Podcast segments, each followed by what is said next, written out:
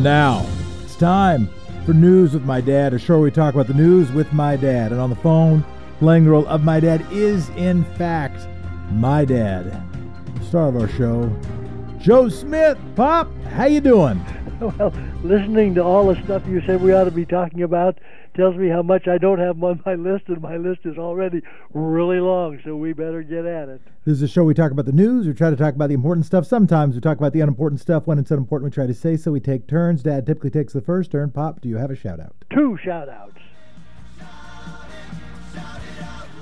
First, shouting out for Philip Blanks and D'Artagnan Alexander who combined to produce almost a miracle, saving Jameson and Roxy Long, ages three and eight, from a fire in their third floor apartment where Jameson was thrown out by his mother because of the fire, and Blanks caught him safely and Alexander ran into the building and got eight year old Roxy out.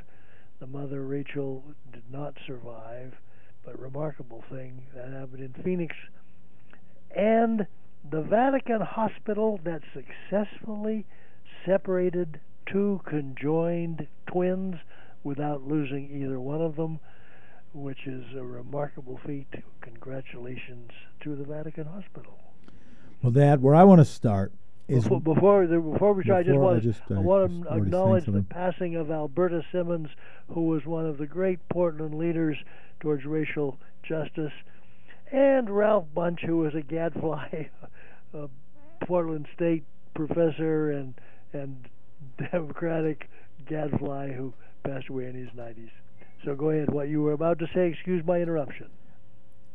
Did you follow the protests over the weekend? In Portland.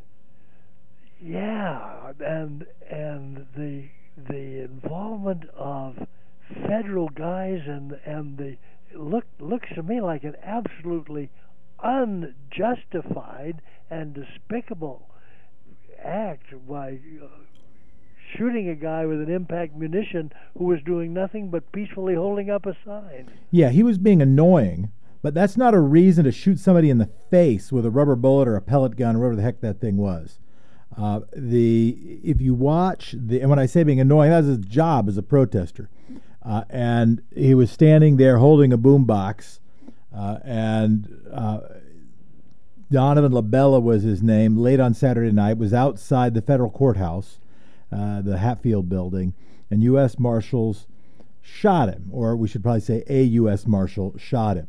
He's standing between two cars across the street from the officers, holding a speaker above his head, uh, li- uh, like out of the movie. Officers first threw a tear gas canister towards him. He he, uh, he tossed it away from himself, but he didn't toss it at the officers. He just kind of tossed it in the center of the he street. He just tossed about halfway across so it wouldn't get to him. And the video then shows an impact munition hitting him in the head and him just dropping to the ground. Good news is he's alive, but he did suffer from facial and skull fractures. He's going to have to have some version of facial reconstruction. Uh, some of the discussion was well, the protesters were pointing lasers, green lasers, at the, and you could see him in the video. Uh, and and I think that's a felony. I think you're not allowed to shoot somebody, uh, uh yeah, but, aim but laser somebody. Have been pointing a laser but he wasn't pointing a laser. Hands holding the sign. He wasn't holding. He he had no laser because both of his hands. He had his hands up quite literally. And I think, that the question I have on this one do you think this will reignite the discussion? The legislature is meeting this week, Wednesday through Friday. On last week, they had invited testimony. This week, there's public testimony. They're going to be meeting this week, Wednesday through Friday, on uh, issues of transparency and police accountability. Do you think this will uh, stoke that fire a little more, urge the legislature to take another run at more significant reforms than they took in the last go?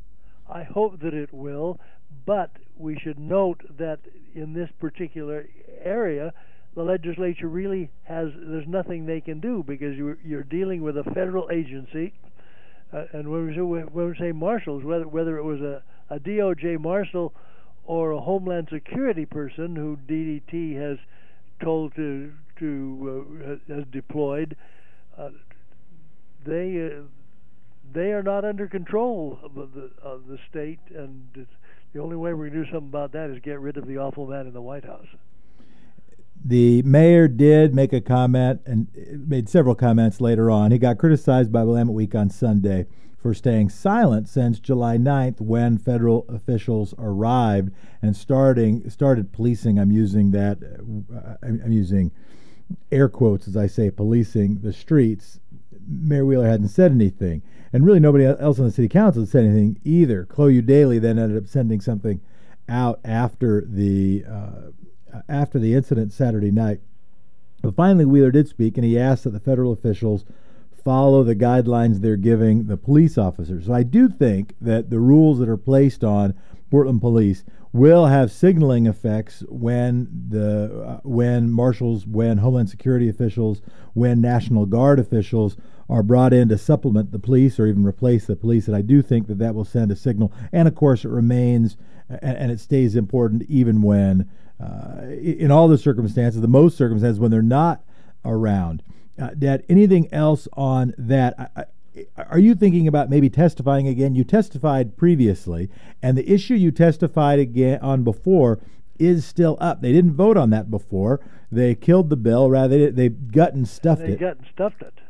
And so you think you might testify Wednesday, Thursday, or Friday about the issue of where investigations of police officers' use of force should happen. Currently, it happens at DA's office offices around the state, and you have a critique of that. Well, I would be pleased to testify, but but I would be basically saying the same thing. Uh, I would be happy to be able to talk a little longer than the two minutes they allowed me. Well, you could do part two. uh, I, I should probably I should probably ask Lou's advice on that. You should probably testify. That's what I think. I think you should testify because it, what we when we interviewed Janelle Bynum, she made pretty clear that there was not as much testimony by citizen advocates before the legislature as there was in front of the city. And you had like a record setting number of people go in and testify about the police budget.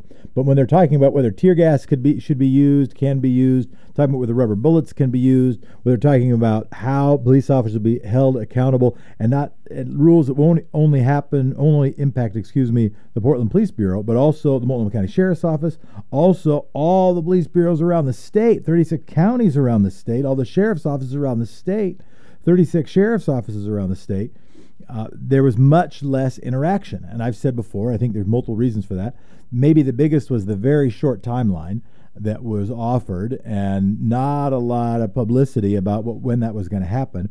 Next, not everybody knows who their state legislator is. Like people kind of know, you know the, the, Ted Wheeler has very, very high name recognition, but can everybody listening to this call, name your state representative and state senator? I hope so. If not, you can Google it. I'm not here to I'm not here to in, information shame you, but there isn't as much profile on legislators, and that is one other barrier on engagement. But this Wednesday, Thursday, and Friday is the testimony. You can go to OLIS, O L I S, that's the Oregon Legislative Information Service, not to be confused with OLIS, which is the official chart of most popular music in Poland. True story, by the way. It's a different OLIS. But OLIS, Oregon Legislative Information System, if you Google that, you can find anything, any bill, you can find what hearings there are, and you can find also that on Wednesday, excuse me, it's the 16th, which might be the Thursday, they are also taking testimony on the I 5 bridge expansion. And tomorrow, Dad, is the emergency board when they're going to be making decisions on, uh, on big budgetary expenditures, emergency expenditures, including those related to COVID 19. And I have something I want to ask you about that too. Anything else on protests you want to make sure we cover? Well, I think this this would be a relevant time when we're talking about police generally to mention the serious proposals that are floating around for changing the control of the police department in Portland. One of which, one idea is to have a commission that is an independent commission that hires the chief. The commission would be chaired by the chief, but they hire the chief and with real, real power to investigate and recommend discipline for officers. Just various ideas that uh, that second thing keep an eye on. That second thing I think matters. I the chief thing I think doesn't matter nearly as much as we think it does. We have had so much chief turnover because each time something happens, well, there's a replacement of the police chief. We've had what is it eight or nine? I've I said the number oh, before. The, the the hiring and firing of the police chief is not the big thing of it. It, it is it is re- removing the control of the police from a the mayor or a commissioner. But I'm saying I don't think that the uh, that having you're saying the review of use of force or the review of the police chief because I think having the the mayor controlling the being the police commissioner might or might not be a problem. Now it might be a problem because they're worried that the rank and file that the that the desk sergeants that the shift official the, the shift sergeants are uh, you know they, they, don't want to offend them they don't want to shake things up too bad maybe they don't have all the expertise before they become mayor those are potential issues uh, but i think there's uh, the review of officers, I think that could matter. But I guess I'd want to understand better the case that uh, that level of independence, just for the chief picking, would be an important move.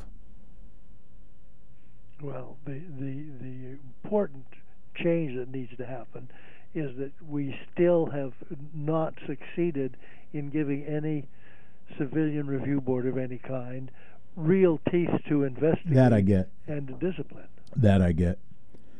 That the Seattle Police Department is claiming that half of its black, indigenous, people of color police officers will be laid off as a result of the proposed budget cuts. They tweeted it out over the weekend, posted a graph showing the loss of officer diversity if the city follows through with the proposed budget cuts. They said, is that because of, of last in, first out? Yep. Here's the Seattle Police Chief Carmen Best posting a statement on YouTube. Let's, we can play that clip. I do not believe we should ask the people of Seattle to test out a theory that crime goes away if police go away. That is completely reckless.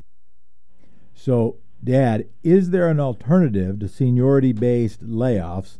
It's uh, and I think you're exactly right, by the way. Yes, it is a result of this is because efforts to diversify the police force have been more intense more recently. Uh, and uh, and the more long-standing officers, the officers with greater seniority, are more likely to be white.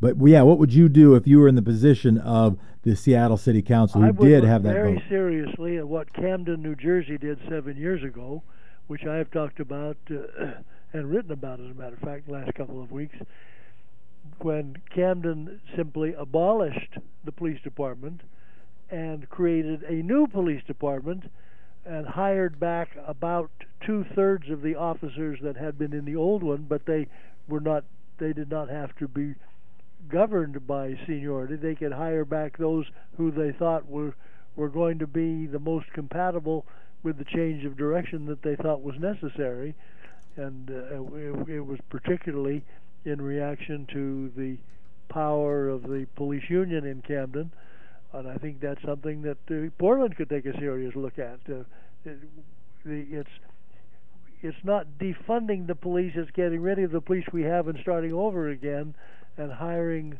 hiring cops who are willing to join in a new culture. Or if we had uh, Jo Ann Hardesty's druthers with respect to uh, Portland Street Response that a new force, a new bureau, a new institution that might not be called cops might have public safety training. Mean, certainly would have public safety training. Might or might not have carry a gun regularly. Would have access to one. Uh, and those could, and the and the best officers, who the most promising officers, including young officers who had been police officers, could be eligible for those positions. So yeah, your move of your move of of starting something new and then making sure that prioritization of uh, diversity, equity, and inclusion is laid in there and embedded right at the beginning. Uh, that does seem to be sensible. and, at the, and at the same time, should be created either as a separate bureau altogether, or as a separate, pretty autonomous department within the new organization, responders who are trained to deal with people with, in mental crises so that when there's somebody yeah. when there's a report that comes in there's somebody doing crazy stuff you don't send somebody out with whose principal training was at the police academy, whereas if you're threatened, shoot quick. You send out people, hopefully without guns at all, to address the mental health crisis. And the same thing with dealing with homeless, because the the, the number, the, the amount of time that uh, police officers are presently expected and indeed required, just by the system, to deal with people who are acting out because of mental problems, and with dealing with homeless folks, and, and there's a lot of crossover, by the way, between those two, is immense. Well, Dad, that would then that would then enable the the police, qua police, to deal with things like burglaries and car thefts and and uh, yeah, the Portland Street uh, Portland Street response. When I said that, that is essentially the the impetus of that is focusing on mental health training, focusing on people experiencing homelessness, for instance, of which there's a high correlation with uh, with mental distress when they're police called in that circumstance. Uh, Dad, what do you got next? Well, I think we I, I want to talk a little bit about Roger Stone. We're going to talk about, of course, everybody's talking about Roger Stone, but I have a thought on Roger Stone, and that is first I can't help but notice that all the folks that uh,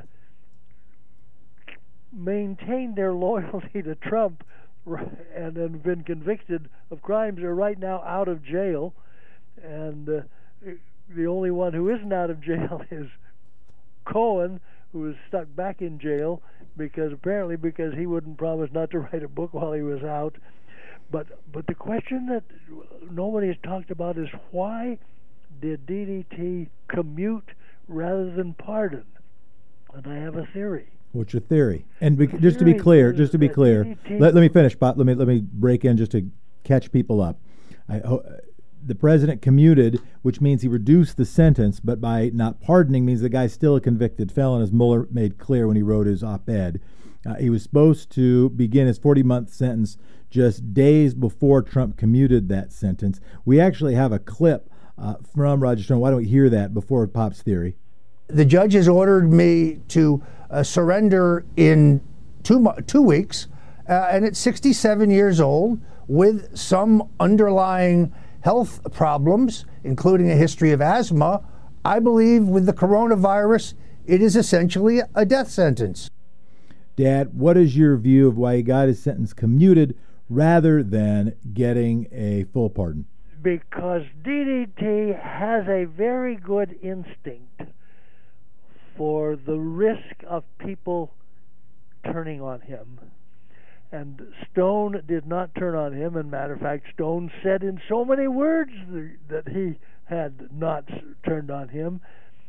If there were an absolute pardon, there would really be nothing that DDT could hold out as a potential to keep Roger Stone in line. And, and, and, for example, I suspect that Roger Stone could make a lot of money if he decided to write a book and tell all that he refused to tell or that he lied about that resulted in his conviction. But by holding back the pardon, hey, that that kind of keeps Roger in line. That's my theory. And while we're talking about Mueller, by the way, Mueller's op-ed said, "Hey, want to make clear Roger Stone is still a convicted felon." But anybody who can who has access to the current New Yorker, which is a two-week edition, the sixth and the thirteenth of July, should get it because there is a really, really good article in there, which amplifies what you have been saying from the beginning about Mueller that he really his work really was simply a failure. The uh, where I'm trying to go, I'm trying to push us in the future is we do sort of a topic angle question thing that we give our take and then we try to set each other up to have a discussion about it. Uh, and I appreciated your answer to that one. I thought that was an interesting. Uh, I think that's an interesting take, Dad. And it's related to the question I got asked over the weekend, which is about the timing. Why did Donald Trump commute the sentence of Roger Stone now rather than later. And I'm going to offer. Think he, I think he was trying. It was just one more example of what he does when he wants people's attention drawn elsewhere, and he doesn't want people looking, talking about what's happening with COVID. So, uh, what I, what I was going to offer was that the uh, that normally, if you look at pardons, you look at like Bill Clinton, for instance, his most controversial pardons happened at the very end of his presidency when he let out was it McDougal, the guy who was uh, convicted over Whitewater. That was the very end of his presidency, and it was after the election. Doing this before the election means it's yet another example of the president uh, rewarding his friends, punishing his enemies, and potentially strengthening the American people's understanding of his connection to corruption for his own benefit and potentially weakens his reelection bid. But he did it now. Why not wait? Why not wait till this, after this the election? Strengthens, this strengthens his base because Fox News, Hannity and company have all been talking about, about how unfairly Roger Stone was treated. So you got 35% of the folks out there who think that, yeah, well, this is what the president ought to do. Uh, well, I'll, I'll offer my take on the timing, which was that Donald Trump's strategy, as I've said for a long time, is a tit for tat strategy. If you follow game theory, it is uh, pretty close to the most effective strategy in game theory that there is. You reward your friends and you punish your enemies. And you do it immediately. If somebody does something nice to you, you do something nice back. If they do something mean to you, you do something mean back. And you just keep going and just keep playing that game. Uh, it is not a principled game, it is a game based just on power. Roger Stone, by sending this signal, by continuing this habit, hey, if you stay my friend, I reward you, and I reward you promptly. I reward you so people can see it. Also, send signals to potential allies and adversaries, or current allies and adversaries who might either do a nice thing or not a nice thing. It sends them an additional signal. That'd be my argument why you do it now rather than later, Dad. I liked your take about, yeah, but that still allows him to do a pardon later, which keeps Stone potentially, you know, closer to the throne. Yep and it's and and it it also sends a message to anybody out there who is debating whether or not to turn on or to risk going to jail for not turning on that uh, the the president might be thinking about you Dad, the United States has broken a record with a $10th weather disaster. It's come earlier than any other year. I say this on the anniversary of the 2002 Biscuit Fire. That's the first big weather disaster that was in my consciousness at the same time climate change was in my consciousness. This was when lightning storms caused five uh, simultaneous fires that ended up converging into one big conflagration that burned for over four months. The current data is outpacing the United States' current average of $14 billion storms per year. Since we're at 10, that sort of puts us on track for 20. Severe storms have primarily taken place in southeastern states, including tornado outbreaks, hailstorms, generalized severe weather, and we're just now starting fire season. If climate disasters cost the United States billions of dollars, Dad, do you think that there will be more action from lawmakers to create a healthier climate? Uh, or do you think that depends almost entirely on the result of the congressional elections in November? The latter. Yeah, I, I think I might have said the latter. I just, I just, you, you've got such, such a burned-in denial in the Republican members of Congress based upon the the great denial of folks, especially in the southeastern part of the country, about the l- reality of climate change. That uh, that as long as they're in charge, it's not going to happen. And Dad, anything else before we talk about COVID nineteen? Nope, I'd like to talk about COVID 19, and there's a lot to talk about. Well, let's start with Florida. Florida 15,000, more than 15,000 in a day. U.S., more than 70,000 in a day. Holy cow, in, in over 40 Florida hospitals, maxed out their ICU beds. Whoa, excuse me for interrupting, but that's, previously that's where we start. Previously, five percent of Florida tests were coming back positive. Now, nineteen percent of tests are coming back positive. They began reopening in May. On Saturday, some Disney World parks reopened. The Republican National Convection, Convention, convection, it's not an oven, is going to be held in Jacksonville, Florida in August. That COVID cases have been rising in Oregon as well as reopening takes effect. Is this just a case of us criticizing Florida, or could the same thing happen here in Oregon if reopening continues? it can happen here, and as a matter of fact, there's some prediction that we're going to have a real spike, a real surge spike coming. Of course, our our numbers are so low to begin with that uh, a doubling is still leaves us with well looking quite good when you look at, at it cases per million population or cases per thousand population, whichever you prefer. But we we are so far from being out of the woods in dealing with COVID. It is just scary, and and there are all kinds of uh, Pittsburgh, Pittsburgh, which is coincidentally a sister city to Wuhan, which was looked upon as a, a good point. They're having a bad surge. The uh, uh, Harvard Global Health Initiative says that we're that our testing right now is about 39% of the testing that is needed. There's a surge in Clark County, which for folks who are not familiar with local geography is the county directly across the river from Multnomah County, which surrounds Portland.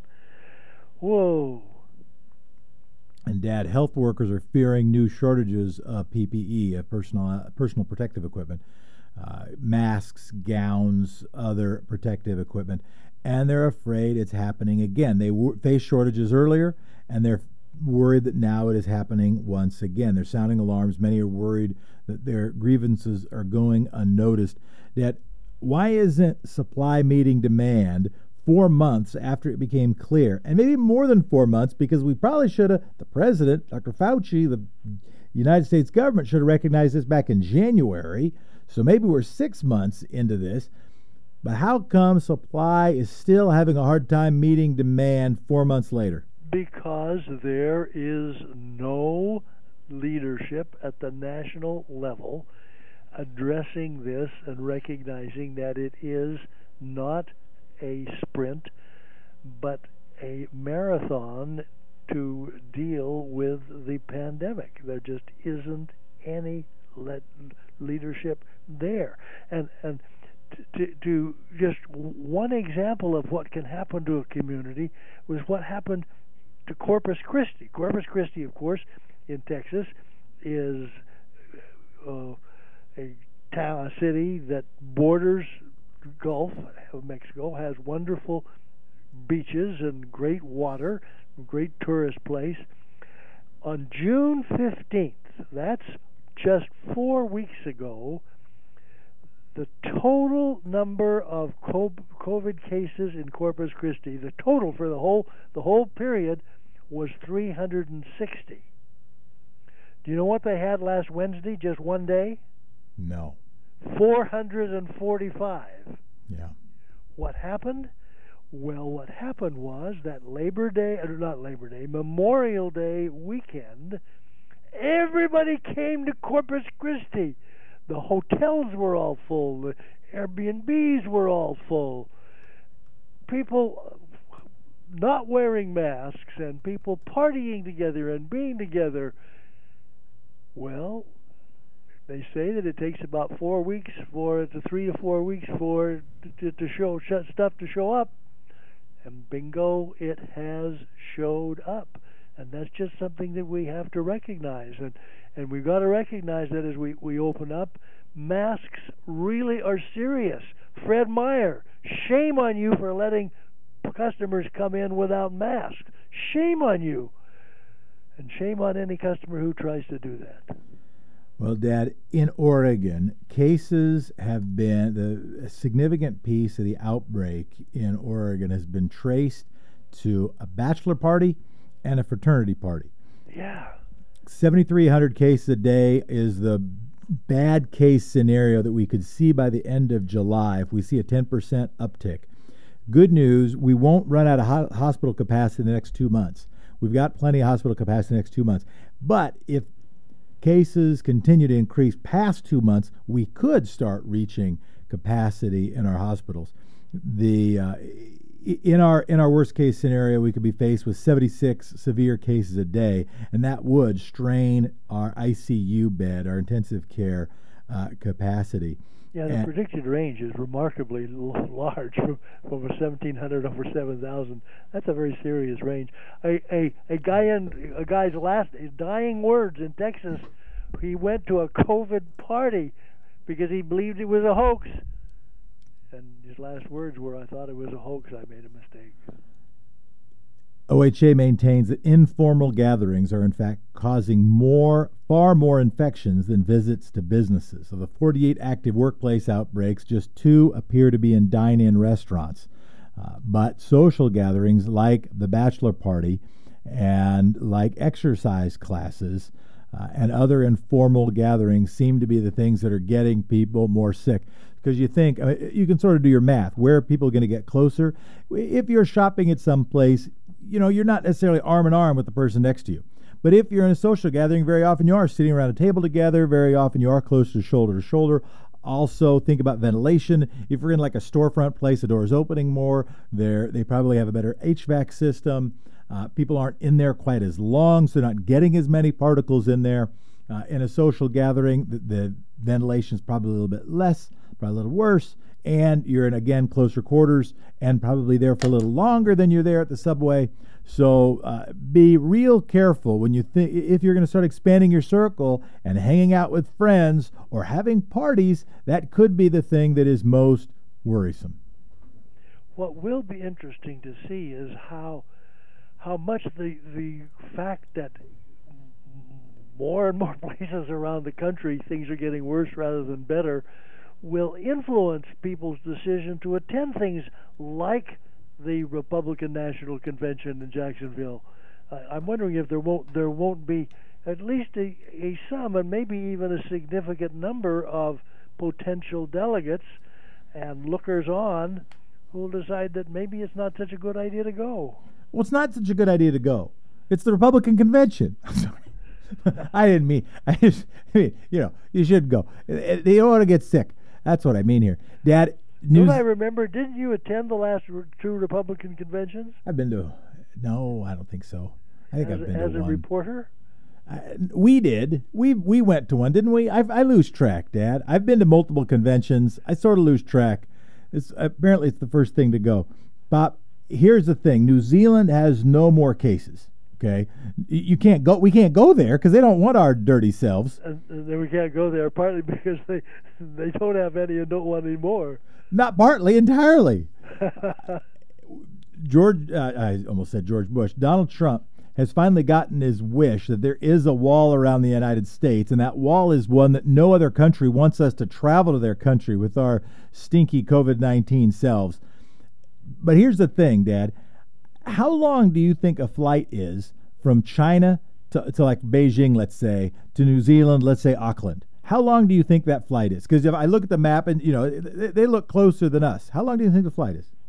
Well, I would guess that from New Zealand to China, well, of course, China is very large. Where in China? I said Beijing. It, cost, it, it take maybe five. Well, one of the closer places. Let's say Beijing, China. a little so, closer to the south. The closest place? I, I said Beijing. Okay, well, Beijing is is not would not be the closest place, but I would guess probably around eight hours, maybe nine. It's twelve.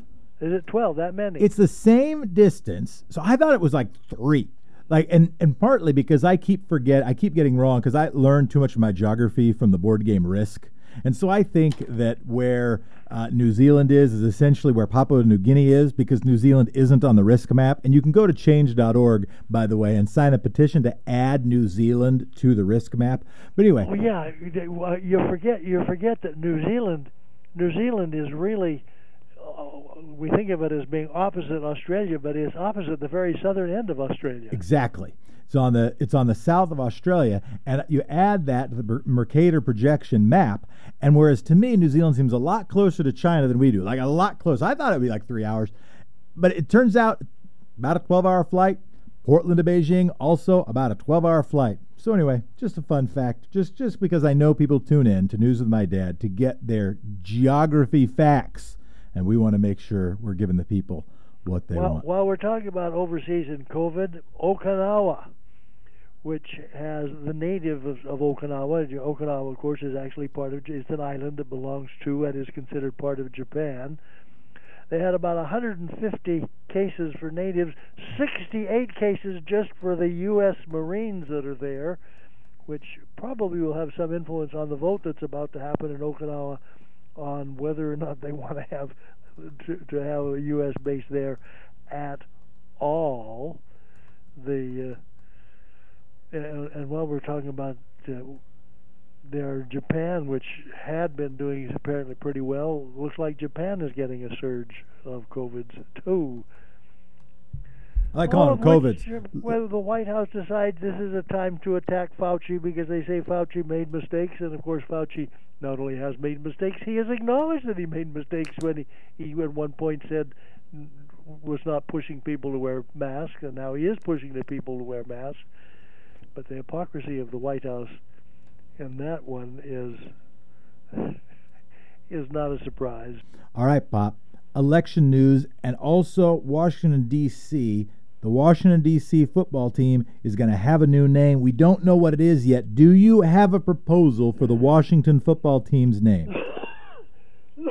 That's No, one. That's one that. possible What- name. Just call it the I- Coughs. What would I name them? Um,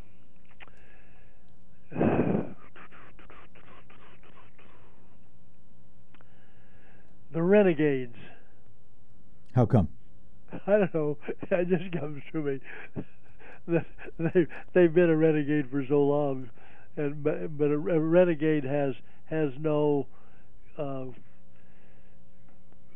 no overtones of racism. How about the lobbyists? It does. It does have. It does. Lobbyists. That'd be I was good. going to just say, is there any force more the swamp? powerful? How about the swamp? The swamp dragons, the swamp rats. That'd be pretty good.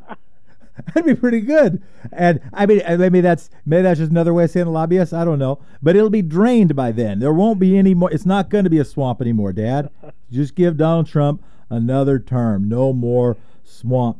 Uh, And- and by the way, segueing to Washington D.C. Uh, fr- from COVID, I just think it's worth mentioning that the CDC decided to stand firm and did not change their recommendations after all. So I, I suspect that DDT, who is not speaking to Fauci, will probably now not be speaking to the head of the CDC, who has struck me consistently as pretty mediocre in his leadership. And Betsy DeVos was not willing, wa- doubled down on the threat to tell schools that they wouldn't have federal money if they didn't open up. So that's something for us to watch. Did did you catch did you catch Biden's speech? no. Well, it was a major speech. I mean, there was just a whole lot in it, and very, very significant. He he said he wanted to double the tax on foreign profits. He wanted to increase the corporate tax rate back to, to up to 28%, which is not as high as it's historically been. Historically, it's been as high as 48, but he wanted to increase that. That he wants to spend 400 billion dollars for infrastructure stuff he wants that would uh, include clean energy and advanced technology and address the theft of technology.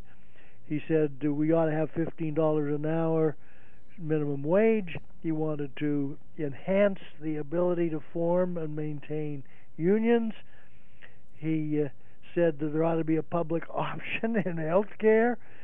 He said that he wanted to to multiply by three times the money for Title I schools, wanted to have significant money so that preschool was available to all children, not not uh, just daycare, but preschool.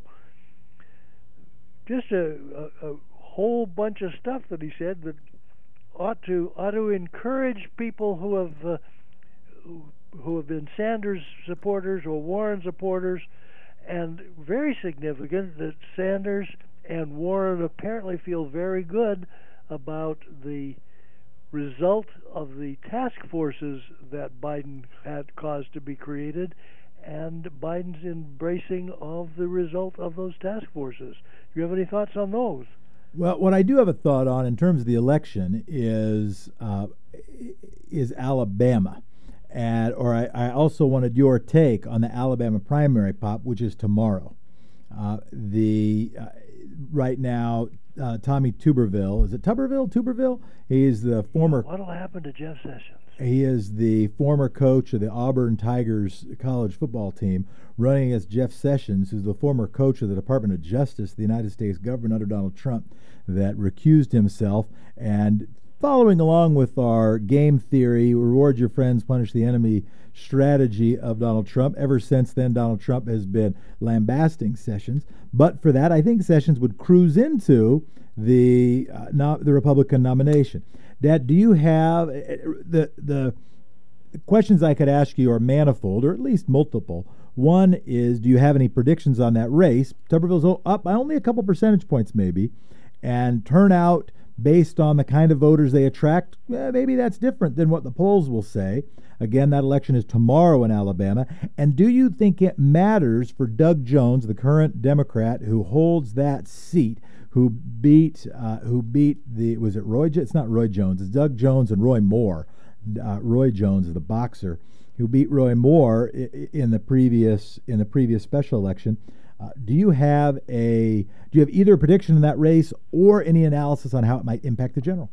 I, it, would be foolish of me with, with my, not my just my geographic distance from Alabama, but the the lack of access to local news for me to make any kind of prediction, but I will say that it might be it might be a harbinger of of where DDT is because he has come out vocally against Jeff Sessions, and it it really could be a a referendum on what's uh, what what the the base is feeling about DDT. We'll see on that, and as to as to whether or not as to what the effect might be in the general, I would guess without knowing, but I would guess that Sessions would be the weaker candidate. But but that's uh, I I do not. And how come? How come you think local, so? Just because the but just because cut of their jib? Because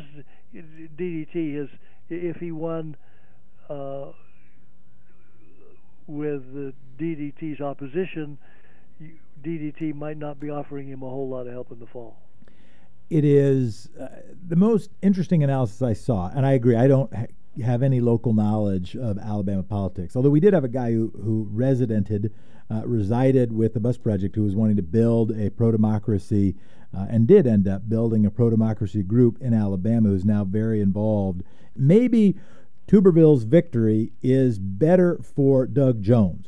That for those Republicans, those voters in a Republican primary, who are susceptible to anti Trump messages, for that aren't just presidential loyalists who watch Lincoln Project ads on social media or otherwise, who are concerned about what Donald Trump is doing to and has done to the Republican Party. That if uh, that those voters are more likely to vote for Sessions, the candidate that Trump is not pushing. Those voters might also be the voters that are willing to buck with Trump in and that Trump's handpicked uh, Republican candidate, uh, Tommy Tuberville, and instead might vote for the Democrat, might vote for Doug Jones in the general. Either way, I think Doug Jones has a tough race to go. Uh, but uh, but that was the favorite analysis I saw. Any other election news, Pop? No, I don't have any other election news, but I'd, I'd like to laundry list uh, some Fire away. stuff that I think is worth mentioning, and then then go, then come back to all kinds of national stuff and state and local. So much to talk about. Go ahead with your laundry list. The Hong Kong is going to be voting on a new parliament. My feeling is that it may may turn out to be meaningless because it looks to me like Xi has decided he is going to impose China upon Hong Kong. The, they're, the, already they're saying they're going to revamp the schools so that children are brought up to respect China so they will not protest. Poland is having a presidential election, just had a presidential election, and it's so close that while the the uh, polls at at the voting places say it looks like Duda may be 51 to 49. So close they don't know. The significance of that is Duda is the authoritarian incumbent, and Trzaskowski, or however his name is pronounced, the Warsaw mayor, was looked upon as more progressive. Turkey, Erdogan has decided that the Hagia Sophia Church that was built hundreds and hundreds of years ago as a Christian church, then was a mosque for a while, and then became a museum, which was a really good compromise. It's going to become a mosque once again. China and Iran may be about to enter into a deal for over 25 years. China to provide $450 billion of aid for projects ranging from railway and all kinds of projects, including military joint military exercises in exchange for Iranian oil. And if that happens, it's going to significantly reduce the effect of any sanctions that we might, that the United States might try, or it does impose or try to impose. The uh, China is retaliating against the trade sanctions and the sanctions that DDT has imposed on specific individuals. They are saying they're going to they're retaliating by saying that Ted Cruz and Marco Rubio, among others, will not be allowed to travel to China. Oh, I don't know how significant that is. And then as a subway segue back to national, Michael Peck, the new head of the of Voice of America, is purging Voice of America of its foreign journalists, uh, refusing, get, denying their visas, which just demonstrates more and more that that Peck apparently is under instructions to turn the Voice of America into a DDT voice. And for those who are not familiar with why we call Donald Trump DDT, DDT, of course, is a poison. That is the significance. DDT is a poison. And the middle D stands for Donald, the T stands for Trump, and the first D stands for the adjective you get to choose, which could be despicable, deplorable, disgusting. You pick the one you like. Dad, Judge McShane has ruled that the stay at home orders during the pandemic have placed an undue burden on signature seekers which didn't apparently stop the drug legalization measures or decriminalization measures, but did prove to be a barrier to the redistricting measure. That's IP 57. If you were ever looking for a gross example of judicial activism, I don't think you could come up with a better example than that, where he is saying that he is just saying that doesn't matter what the statute says, doesn't matter what Oregon law says, it's going to be what I say, and in the face of the fact that two initiatives have apparently managed to make it to the ballot and a third one locally, a third one in Multnomah County. Judge McShane's order would make it so that they only needed 59,000 signatures, or in fact, that even just based on the 64,000, not 64,000 valid,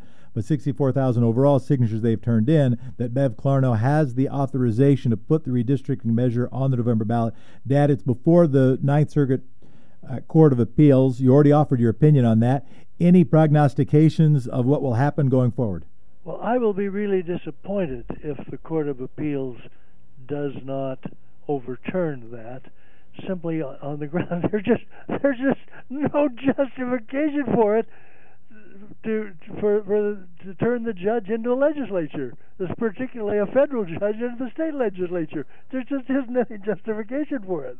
Well, there was precedent. There is an, an example in another state of where uh, where a natural disaster problem, where a big social problem did slow down signature gathering, and they gave them more time.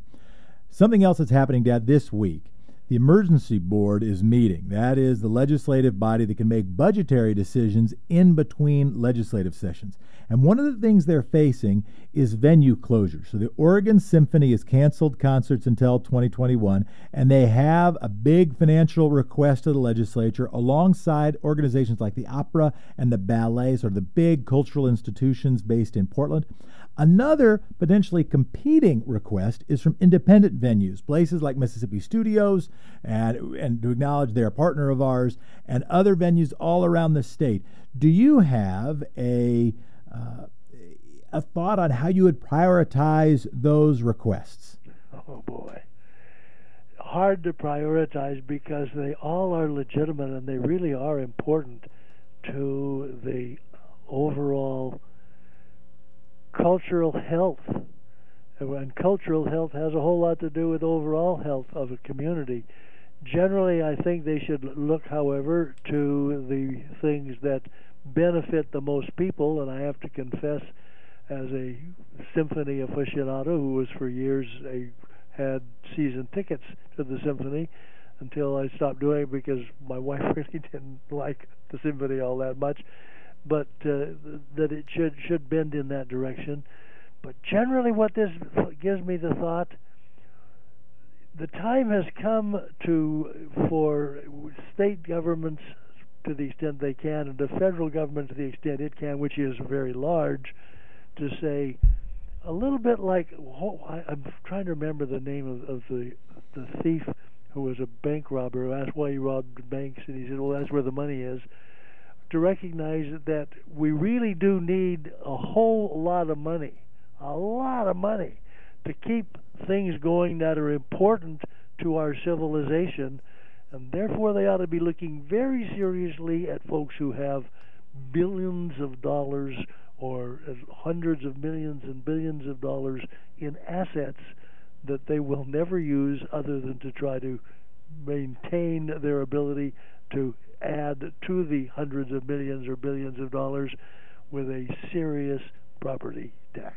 And there might, in fact, be a both. It isn't necessarily either or, but the requests are in some tension. And issues they'll address, principles that they will uh, wrangle with, include nonprofit versus for profit include uh, which institutions, organizations are more capable of weathering the storm, of being able to be out of business for a while and still have enough of an endowment, enough reserve to be able to survive, and of course, community impact. And we'll be watching closely. That's happening this week.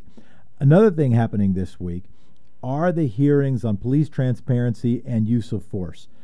There was a first round, they proposed six bills. During that session, each of the major amendments weakened the bills that were proposed. The district attorneys, the sheriffs around the state, the police chiefs around the state, they were very active, and there were some civil rights lawyers who were engaged as well, but not as much sort of lasting, you know, ongoing lobbying uh, connection with the activist community. Maybe that is a little bit obvious, but that showed in how power translated. That do you think the dynamic will be any different the second go around? Do you think there'll be a chance for more civic engagement in this second round of potential reforms?